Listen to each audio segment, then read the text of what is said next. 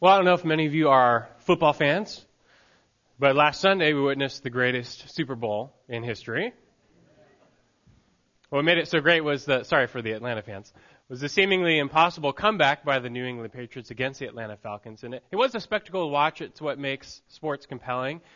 And in case you're wondering why I'm talking about football at church, humor me and you'll see where I'm going with the illustration. But if you watch the game, the Patriots, they were down 18 points at halftime. 21 to 3. Already that meant they should have lost the game because previously in Super Bowl history, the greatest comeback ever was just 10 points, 10 point deficit. But then the Falcons scored again, making it 28 to 3. And with that touchdown, everyone believed it was over. They were now down 25 points, and the game was two thirds finished. According to Pro Football Reference, the odds of a comeback at that point were 0.5%. But as you already know, that's entirely or exactly what happened. Through a series of improbable events, the Patriots scored four times in a row, including two must have two point conversions to tie the game, making the first overtime in Super Bowl history. And then when the Patriots won the Super Bowl toss, everyone knew it was over. They were going to score and, and, end the game, and that's what they did. It was a remarkable comeback, and, and for the Patriots, the fact that they overcame such a deficit made for them that the glory all the sweeter. I was watching a post game interview with some players when they're asked how they pulled it off, and I found it interesting. Several of them mentioned the training they had. They trained harder than everyone else. They suffered more than everyone else for moments such as, as this. One guy even mentioned how most days he hates football, meaning that they suffer so much in practice, you wonder if it's worth it. But the feeling he had of winning that big game and having his name etched in glory forever made it all worth it. When I heard him say that, I knew I had my opening illustration for the next sermon. because it really does perfectly illustrate everything we've been talking about.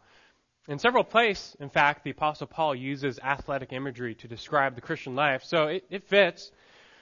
For indeed, ours is a long road paved with struggle and striving and toil. It might make you wonder if the Christian life is worth it. But if you make it to the end, there comes immeasurable, everlasting joy and glory to which all prior suffering pales in comparison. And just as the champ would never experience that glory without the necessary road of suffering first, so it is with us who find that the road to heaven is often paved with trials and tribulations. Hence, we are likewise encouraged all over the Bible simply to endure, to make it to the end of our race. In the meantime, we're also told not to be surprised when various trials or suffering comes. That's what Peter says, 1 Peter 4:12. He says, "Beloved, do not be surprised at the fiery ordeal among you, which comes upon you for your testing, as though some strange thing were happening to you." And Peter knew he had learned from the Lord that if you're going to follow the Lord, suffering will come. Like Jesus himself taught, the darkness hates the light, for it exposes their evil deeds. And if you walk in the light, they will make you pay, just like they did to Jesus. He walked in the light first. And so as you follow him, well, at the very least, don't be surprised if you're made to suffer like Jesus did. So Peter understood that suffering comes with the territory for Christians. But he also understood that God has good purposes in it. God is bringing about our testing with the intention not to weaken us or destroy us, but to strengthen us. Do you know how steel is hardened and made stronger? It involves a process of, of superheating it. The only way you get tempered steel is through intense fire. And likewise, the only way you get tempered Christians is through intense fire. As God exposes us to the heat of trials and tribulations, and as we endure, He strengthens us to levels we never would have gotten to otherwise. And Peter understood this lesson from the Lord. And so did the Apostle Paul. And this brings us back now to the book of Philippians, where we learn about suffering from the Apostle Paul. So if you have your Bibles, you can open them now to Philippians chapter 1. You see, the Philippians, they were starting to feel the heat of opposition. These young, new disciples of Christ, they were starting to come into that opposition Jesus talked about for their faith as they lived in a very dark pagan Roman world. But in light of this, Paul writes to explain to them the nature and the purpose of their suffering for Christ. And first, he encourages them by his own story. He's been made to suffer by opponents as well. He was severely beaten and unjustly imprisoned simply for following Christ, both in Philippi and now in Rome. He's been made to suffer by the darkness as he's walked in the light. However, although this suffering itself is not good, God has good purposes in it. And Paul was able to see some of God's amazing purposes through his trials and sufferings. Paul could even see God's design in allowing him to suffer so much. For through Paul's suffering, God was strengthening Paul, God was encouraging other believers, and God was even drawing many sinners to himself. On top of all this, Paul knew that after his brief days of suffering were over, he would be met with Christ and, and eternal glory. And this mountain of a truth made all of his present sufferings a grain of sand by comparison. So here at the end of Philippians 1, Paul now writes to the Philippians to let them know that all applies to them too. They have opponents too. They're being made to suffer for Christ too. But God is still working it out for His glory, for their good in the end. Most people, Christians included, believe suffering is about the worst thing that could ever happen to them. And certainly no one wants it. And although suffering itself is not good, in fact, it's often the result of evil.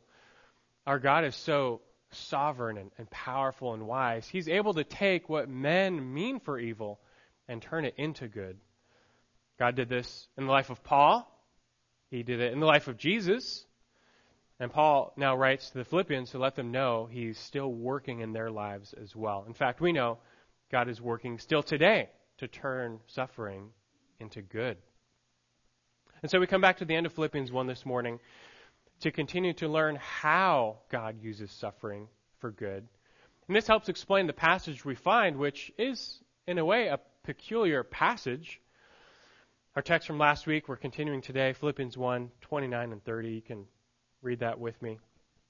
He says, For to you it has been granted, for Christ's sake, not only to believe in him, but also to suffer for his sake, experiencing the same conflict which you saw in me and now hear to be in me. It's a pretty meaty verse in Scripture. It makes you wonder, is that verse saying what I think it's saying? And we found it last week. Yeah, it, it pretty much is. To you it has been granted, charizomai in the Greek. The word means grace gifted. It speaks of God's gracious, free gift to us. So not only does Scripture teach that God can use our sufferings for good.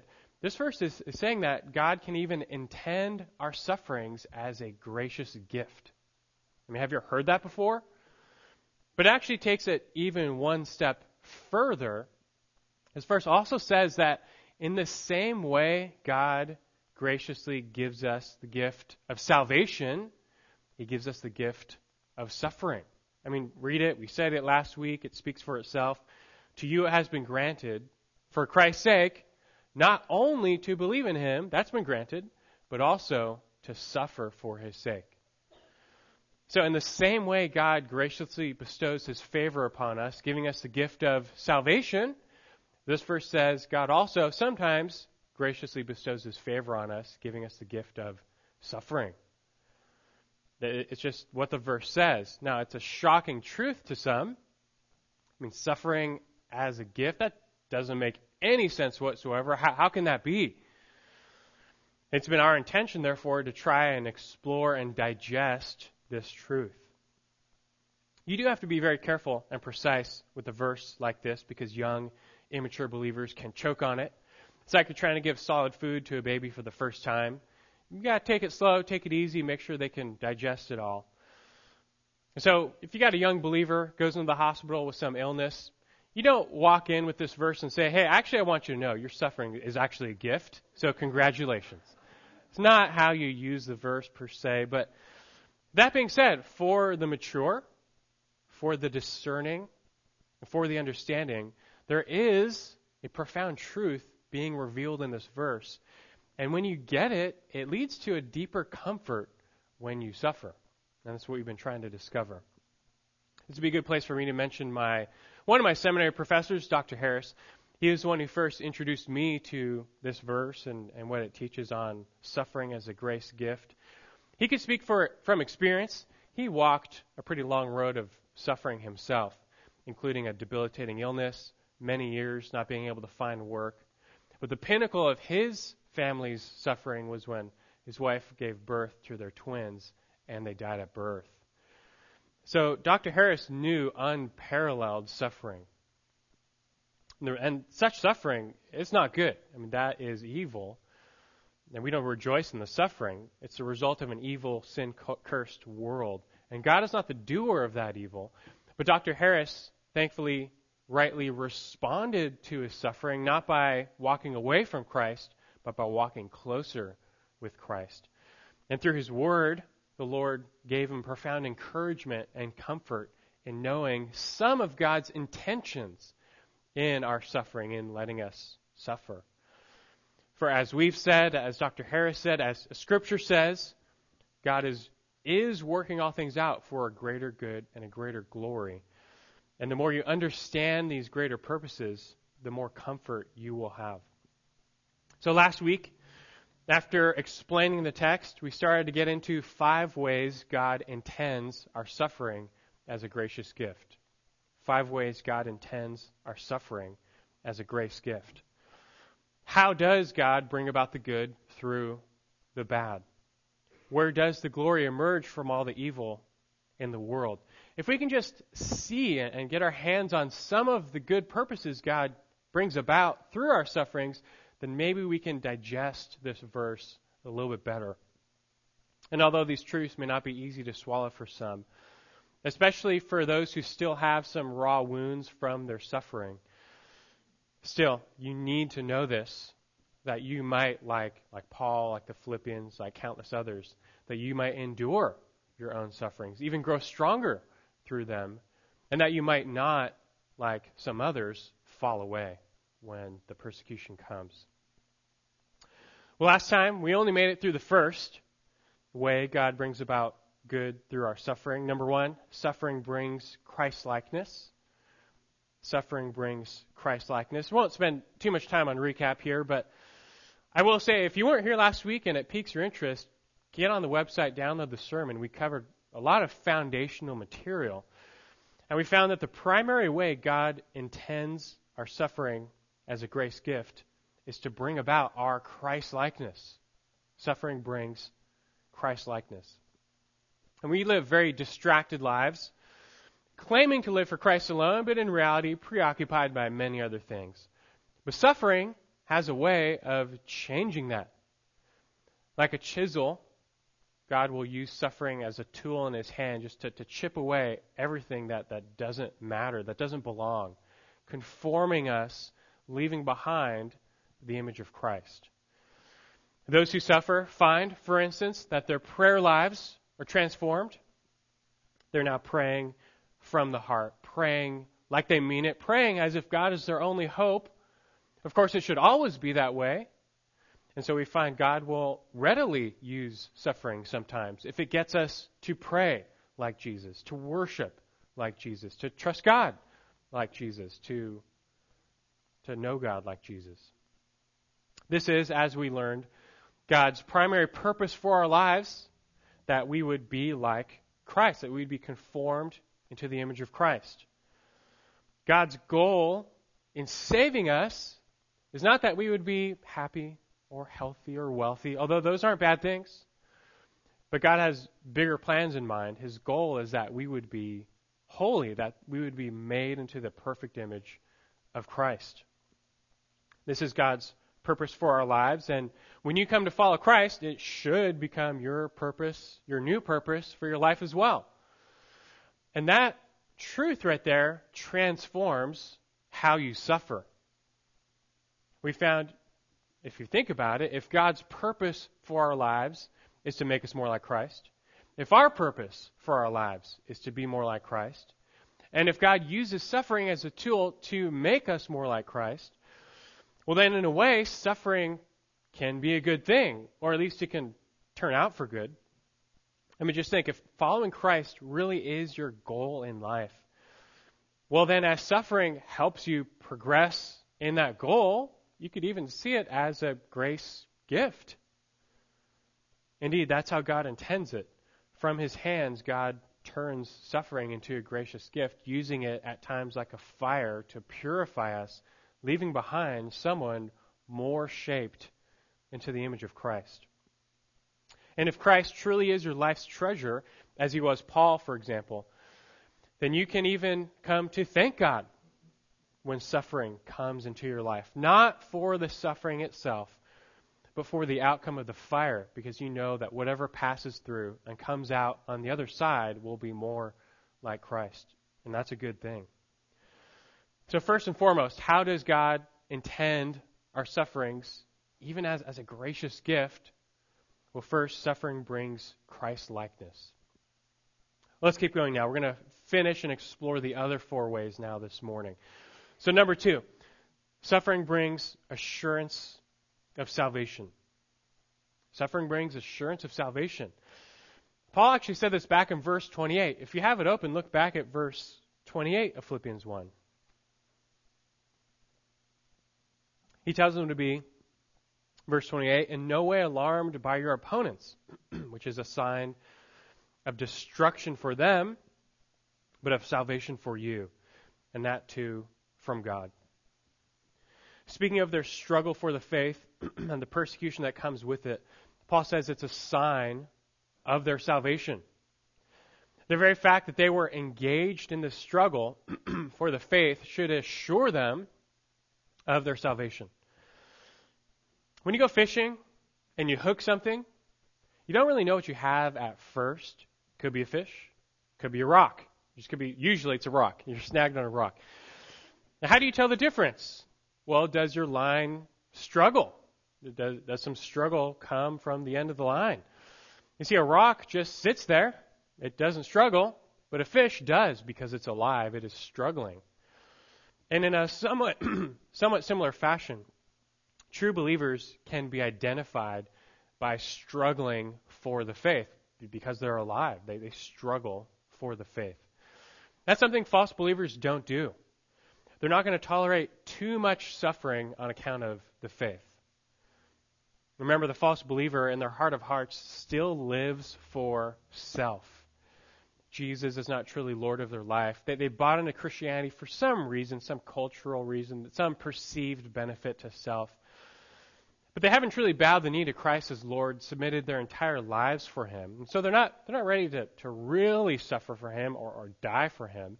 And when that threat comes, the threat of, of suffering, of discomfort, of even death, that they're out of there. I mentioned several times in the previous sermons the parable of the soils. So you should be familiar by now with the seed sown on the rocky places that Jesus taught, which immediately sprang up but when the sun beat down on it, it, it was scorched and it withered away because it had no root. And Jesus goes on to later explain that this represents the false believer who immediately springs up with joy, but when affliction or persecution comes on account of the word, immediately falls away. But just in reflecting on that parable, what caused the plant to wither? It was the sun which represents uh, affliction, of course. It was the sun. The heat of the sun beat down on that plant and it couldn't take it. Why? Well, because it was not in good soil. It was not genuine. But when you think about it, didn't the same sun beat down on the other plants, the plants in the good soil? They had the same sun shine on them as well and beat down on them as well. But they endured the sun's heat. Why? Simply because they were planted in good soil. They could take it, which is to say, they were genuine believers. But don't take this fact for granted. As you suffer for Christ and endure, as you don't fall away, you have a sign of your own salvation. That's what Paul said in our verse as well. And keep in mind, the seed doesn't know which soil it's in. The only way to tell is by the result. So as you feel the heat of affliction and endure, you see the fruit of endurance, well, you can be encouraged and assured you're the seed planted in good soil. You're enduring. And such assurance is a gift from God. And we're talking about here how God can intend our sufferings as a gracious gift. If that's true, there has to be some way we can we are benefiting from suffering. Well, for the Christian, the assurance of salvation, that's a benefit. That, that's an extremely valuable commodity. I mean, have you ever known someone without the assurance of their salvation? They're, they're miserable.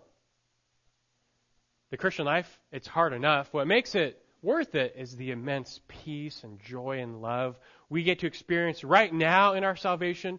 But the Christian without assurance doesn't get to experience that peace, joy, and love. They're, they're too filled with doubt and worry and fear. It leads to depression. It is a terrible way to live, certainly not what the Lord intended for his people. Maybe you've been there. Without getting into a full study on assurance, though, at the very least, if you are persecuted for the faith and you stand, you take it, you endure, well, be assured. Be assured in your salvation. First Peter affirms this outcome of assurance. I'll read for you 1 Peter 1, 6 and 7.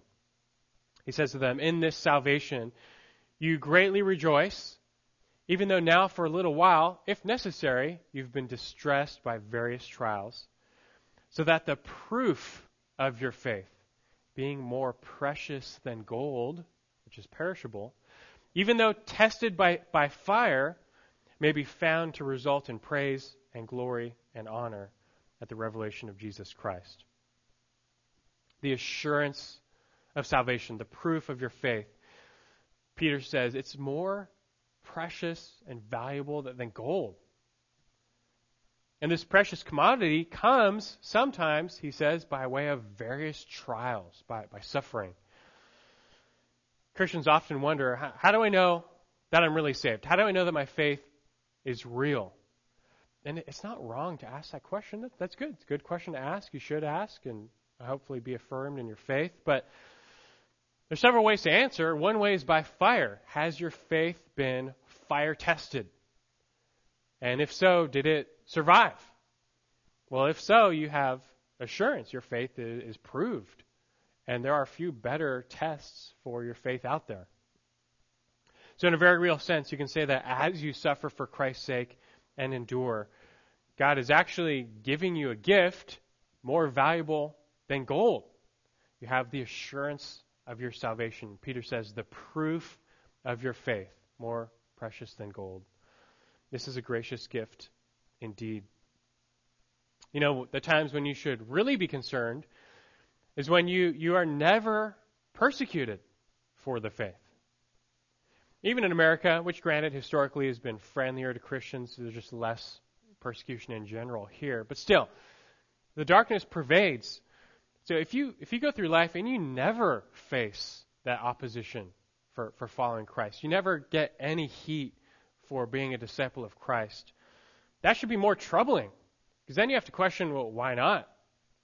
Are you perhaps not really walking in the light? Or maybe those living in the darkness, they're comfortable with you around because you're, you're straddling the darkness as well. Jesus said, if you walk in the light, if you live in the light, the darkness, they're, they're going to hate you. Maybe you take your light and you put it in a basket when you're around unbelievers so that no one really knows you're a Christian when you leave the house. It's a safe way to avoid persecution. And sure, it is a safe way to avoid persecution, but you just might be forfeiting the assurance of your salvation. Better yet, be a true disciple who lets his or her light shine. Do not be ashamed of the gospel. If you're made to suffer for it, well, so be it. At least you'll gain the assurance of your salvation, the proof of your faith, which is more precious than gold. 2 Timothy 1 8, Paul says, Therefore, do not be ashamed of the testimony of the Lord or of me, his prisoner, but join with me in suffering for the gospel according to the power of God. And such suffering brings, secondly, the assurance of salvation. Number three, suffering brings eternal glory. Number three, suffering brings eternal glory. Not to suggest that by suffering you're, you're earning glory in heaven. We know that we inherit eternal life simply and purely by God's grace. But as we've said many times, simply by God's design, only those who suffer are later glorified. You don't make it to the top of the mountain without, without striving first. This was true of Christ and all of his disciples. I mean, if God wanted, he could kill us at the split second of our salvation and just instantly take us to glory without any suffering on earth. But God is pleased to leave us here in the flesh, whereby we endure. And like Paul said, through many tribulations we must enter the kingdom of God. Ours is therefore a necessary suffering. But Scripture often encourages us in our endurance by pointing forward to the glory to come. God's word even goes so far as making a connection between our present suffering and that future glory. Do you know that? That the scripture makes a connection between our, our present suffering and that future glory. And what's the connection? Well, the connection comes in scripture by way of contrast. Here's a verse. I know you're familiar with it, Romans 8, verse 16 and following. Paul says, The Spirit Himself testifies with our spirit that we are children of God. And if children, heirs also, heirs of God, and fellow heirs with Christ, if indeed we suffer with him, so that we may also be glorified with him. First, notice how Paul again connects our assurance with our suffering. We're children indeed if we suffer with him. But then he says next, Romans 8, 8 18, or rather 8 verse 18. He says, For I consider that the sufferings of this present time are not worthy to be compared to the glory that is to be revealed to us. I know you've heard this verse before, but maybe you've taken it for granted. But really think about it. What is heaven like? What does everlasting glory really look like? What does what's immeasurable glory going to be like for us? We don't really know. God has actually only given us a, relatively limited perspective on eternal glory in heaven. The Bible only says so much. What does immeasurable glory really look like for us? We, we, we can't fully conceive of it. However, God gives us a taste of what's to come by way of contrast. Think of all your earthly sufferings, your, your, whole life put together. That's obviously not glory, that, that's pain, but, but you know it well, you're familiar with it. You feel it, and it feels really big in the moment. It's consuming. It's like a boulder crushing you, like a, a house sized boulder crushing you. You can barely breathe under it. But just consider, in contrast, the glory that's to come. It's like a planet. And there's just no comparison between the boulder and a planet. And you may not know what the planet really looks like right now, but you know that the glory to come, it's going to be immense. Whatever it is, it's going to be immense, and it's going to overshadow whatever you're going through right now. And that thought is given by way of contrast to encourage us to simply persevere and to endure. For in comparison, the sufferings of, pres- of the present can be called small. Your boulder of pain in life can be described as light isn't that what Paul says over in 2 Corinthians 4:17? He says for momentary light affliction is producing for us an eternal weight of glory far beyond all comprehension or rather comparison. Again, this is how Paul describes the sum total of our suffering in life. He calls it momentary light affliction. In time, compared to eternity, our suffering is momentary. In magnitude, compared to eternity, our suffering is light. Remember, this is coming from the Apostle Paul, who was beaten to a pulp several times for following Christ. In fact, in that same, same book, a few chapters later, Paul would go on to recollect how he was imprisoned, beaten, lashed, stoned, robbed, starved, impoverished, and shipwrecked, all for following Christ. And to us, that doesn't sound momentary or light. But next to the eternal weight of glory, there, there's no comparison. He says it's far beyond comparison. And the whole point of this contrast is to give us encouragement to endure. We have something to look forward to. We have eternal glory to look forward to. And although we, we don't fully know what that is going to look like, we know it will overshadow everything we're going through right now. And that is given to encourage us to press on, to hold on, to hold fast, as we sang this morning, as the Lord holds fast to us. 2 Timothy 2:12 Paul says, "If we endure, we will also reign with him.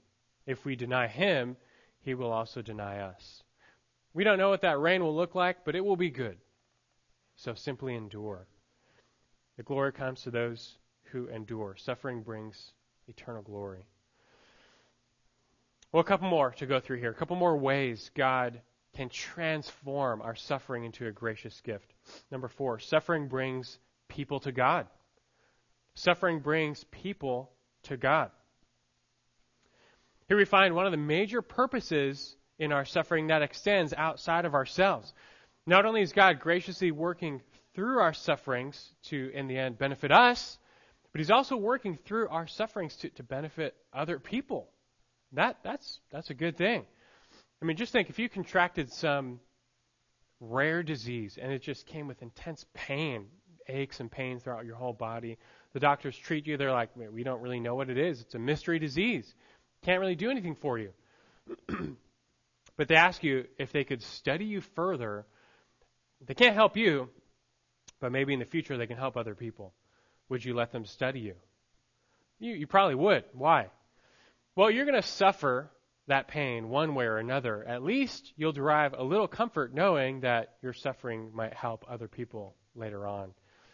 And similarly, if God brings just one person to salvation through your suffering, whatever you might be going through, wouldn't that give you just a little measure of, of comfort, of encouragement? In fact, that's an eternal impact. That's someone's eternity being changed. Potentially, God using your suffering. That's, that's a good thing. If you remember earlier in Philippians 1, Paul was trying to encourage the Philippians with this very point. You might recall the Philippians, they heard Paul was in prison and they became very worried. They thought, Uh, is his ministry over? This, this could be the end of, of Paul's ministry. This is, this is a bad thing. But Paul writes to tell them that despite his sufferings, God was still working. How so? Look back at Philippians 1, verses 12 through 14. He says, Now I want you to know, brethren, that my circumstances have turned out for the greater progress of the gospel, so that my imprisonment in the cause of Christ has become well known throughout the whole Praetorian Guard and to everyone else. And that most of the brethren, trusting in the Lord because of my imprisonment, have far more courage to speak the word of God without fear. Quick break to blow the nose. Okay. What were Paul's circumstances? Verse 12. Well, false charges, harsh treatment, imprisonment, the threat of death. He had stuck his neck out for Christ, and now he was risking getting his neck cut off. Literally, he was in prison waiting to stand trial before Nero, and he could have been beheaded. Later, he, he would be. Still, though, how did God turn those circumstances into good? Well, by making Paul's suffering turn out for the greater progress of the gospel. In short, believers were sanctified, unbelievers were saved through Paul's time in prison. We actually learned earlier in Philippians 1 that many people in Caesar's own household had come to faith through Paul's time there. And it's amazing when you think about it. If Paul had, if he had never been imprisoned, if he had never gone through all that suffering, those people would never have heard the gospel. And of course, humanly speaking, they never would have been saved. Paul never would have had such access to Caesar's household otherwise. But God had Paul right where he wanted him, even if that meant some suffering, for his good purposes, which included drawing some people to eternal salvation even within Caesar's own household. This is how God at times intends our sufferings as a grace gift to bring others to God. I mentioned the Emperor Nero earlier. He was the first Roman emperor to initiate major persecutions against the Christians. And before Constantine, there would be 10 major persecutions, taking the lives of tens of thousands of Christians, maybe even more. A bit later came the Emperor Hadrian, from 117 to 138 AD. I find this time really interesting because by this time, the early church was living by the same faith as you and I, meaning by this time, all the apostles and prophets were dead and gone. There were no more living eyewitnesses to Christ by the time of Emperor Hadrian. They're, they're all dead. No one alive had seen Jesus. So they, they were living with, just by that unseen faith. No one had seen him at that point. And so it makes us wonder what would happen to this very young early church living off of pure faith now. Would they endure? Hadrian continued severe persecutions against the Christians. It's estimated that in his reign alone, 10,000 Christians were killed. One of them was named Eustachius. Eustachius was a successful Roman commander, and he was ordered to join into an idolatrous sacrifice celebrating his own victory. Foxe's Book of Martyrs tells us. But his Christian faith would not allow him. And he says that Emperor Hadrian was so enraged that he wouldn't join in, that he had him and his whole family killed. Despite his service to Rome, he had them all killed. Near the same time, there were also two brothers, Faustines and Jovita. They were being tortured for their faith in Jesus. But they endured their tortures with such grace and peace that a pagan named Calicarius, he was just struck and he was moved to cry out, Great is the God of the Christians. And for this, he was immediately arrested and made to join the two of them being tortured. Stories like this, they're commonplace in the early church. It makes you wonder, how did the early church survive? How do they make disciples? Who would sign up to follow Jesus if this is what you get? There's no human answer for that. There's no human explanation for the early church in, in the midst of such intense persecution for roughly 300 years. But God was at work, and God was drawing people to himself, and he often did so through the intense suffering of other people. That's how God works at times. Is this not how God worked ultimately through his own son? And through the, the infinite sufferings of his own son, God, through that, draws many to salvation. And God still works like this today, so be encouraged and stand firm. If you are made to suffer for Christ, well, know. God may use it to draw others to salvation. Even when you can't see it, even when you don't see it, you have to learn to trust God. God knows what He's doing. He's working it out for His good, His glory your life, your sufferings may have no impact for years to come. You may never see it, but you just need to trust your infinitely wise and supreme God, knowing He works for good because He is good. And that's enough to trust Him and to persevere. Through suffering, God often brings people to Himself. Lastly, number five, suffering brings glory to God. Suffering brings glory to God. Not trying to suggest here that God revels or delights when bad things happen to his children. No. Again, we everywhere affirm suffering itself is evil. Remember, there will be no sin or suffering in God's kingdom. However, as we face suffering in this life, especially for the faith, and as we rightly respond, God is glorified. He is magnified and pleased to see his children endure such difficult and harsh treatment simply for their allegiance to his son. That brings God great honor. Just think back to the feudal kings of the Middle Ages. They're always at war with one another, all these city states. Imagine that before a battle, all the soldiers, they flee and they abandon their king alone on the battlefield.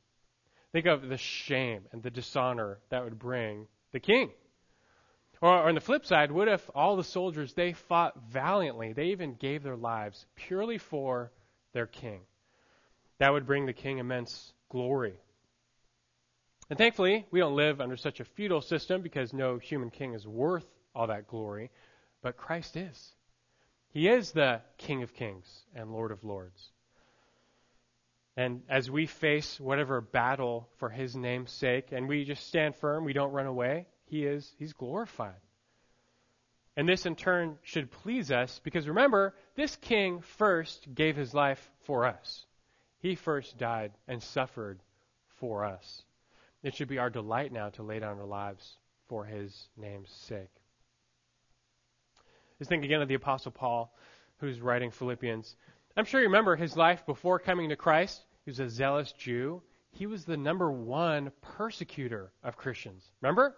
He made countless Christians suffer for their faith. We also probably remember the circumstances of his conversion. The Lord met him on the road to Damascus and, and, and converted him instantly. But do you remember Christ's commission for Paul when he met him? I'll read for you Acts 9, 15 and 16. But the Lord said to him, Go, speaking of Paul, for he is a chosen instrument of mine to bear my name before the Gentiles and kings and the sons of Israel. For I will show him how much he must suffer for my name's sake. That's Jesus talking.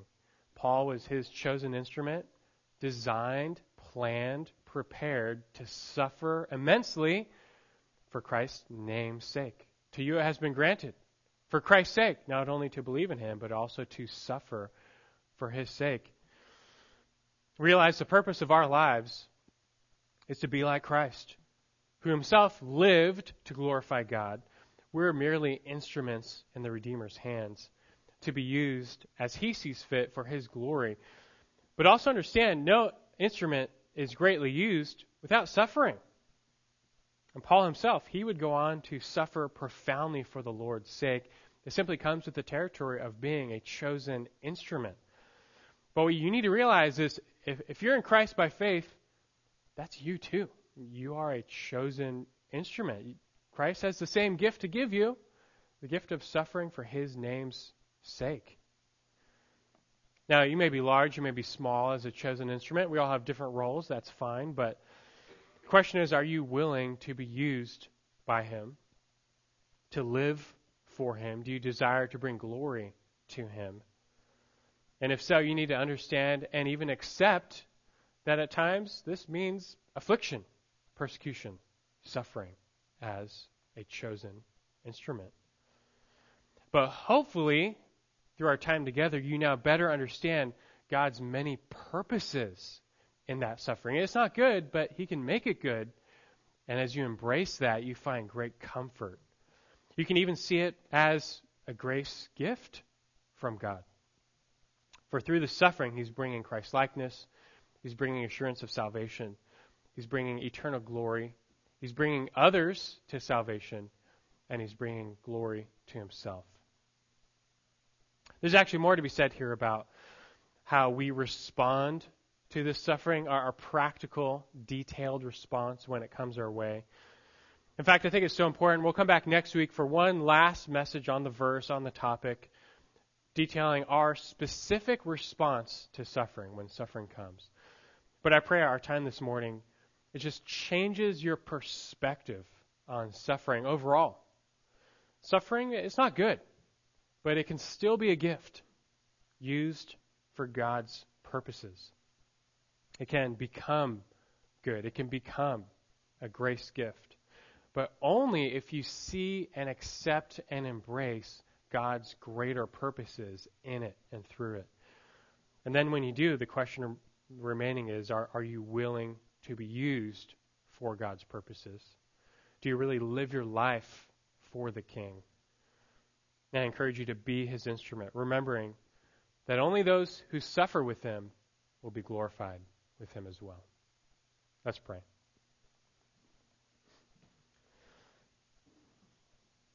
Our great God and Father in heaven, we, we thank you and praise you this morning for your word and, and revealing this truth to us. It, it is a meaty, significant truth in your word. The gift of suffering. How can it be? Lord, we find this morning it can be simply because you have greater purposes. You displayed that on the cross through the greatest suffering in history of Christ enduring your wrath. Lord, you brought about the greatest good in history, the salvation of, of countless, and your glory. Lord, we don't always see it. We are often clouded by our own lives. We can only think of our own lives and our own pain. I pray, Lord, still you comfort us when we suffer and remind us of these truths that we can see the bigger picture. And as we see your grander purposes, we find this, this supernatural comfort and peace that comes, knowing we're simply being used by you for your glory. And that, that's a good thing. That's our purpose. That, that should be our joy, Lord. I pray you open us up to this. You mature us to understand this, that we can uh, suffer as Christ righteously even drawing others to yourself. Lord, we simply need to confess you're good, you're powerful, you're in control, you're wise, you, you know what you're doing. And so we trust you. Build us in that trust and bless us in that trust for your name's sake. In Christ's name we pray. Amen.